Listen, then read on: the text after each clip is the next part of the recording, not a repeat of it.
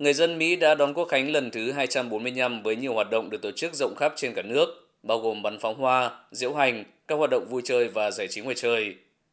Mặc dù Mỹ vẫn đứng đầu thế giới về số ca nhiễm và tử vong do COVID-19, dịch bệnh đã dần được kiểm soát tại nước này khi số ca nhiễm mới, nhập viện và tử vong giảm đáng kể trong thời gian qua.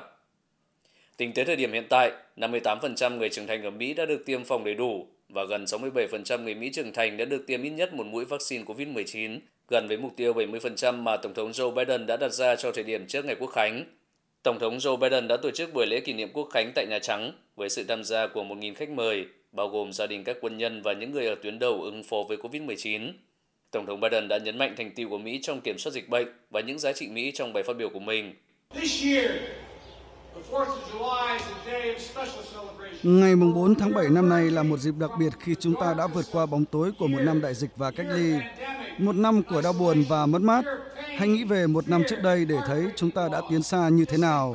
Các doanh nghiệp đã mở cửa và thuê lao động trở lại, và chúng ta đã tạo được việc làm và đạt được tăng trưởng kinh tế kỷ lục trong vòng 4 thập kỷ, và tôi có thể nói rằng tốt nhất trên thế giới. Ngày hôm nay, toàn bộ nước Mỹ có thể tự tin nói rằng chúng ta đã cùng nhau trở lại. Chúng ta đã tiến gần tới lúc có thể tuyên bố độc lập khỏi virus chết chóc, mặc dù cuộc chiến chống COVID-19 vẫn chưa kết thúc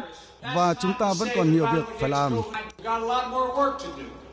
Hầu hết các trung tâm ở các thành phố lớn ở Mỹ đều tổ chức bắn pháo hoa chào mừng Quốc khánh và mùng 4 tháng 7 năm nay được cho là dịp nghỉ lễ có số lượng người di chuyển nhiều nhất với khoảng 44 triệu người, 5% nhiều hơn mức kỷ lục năm 2019.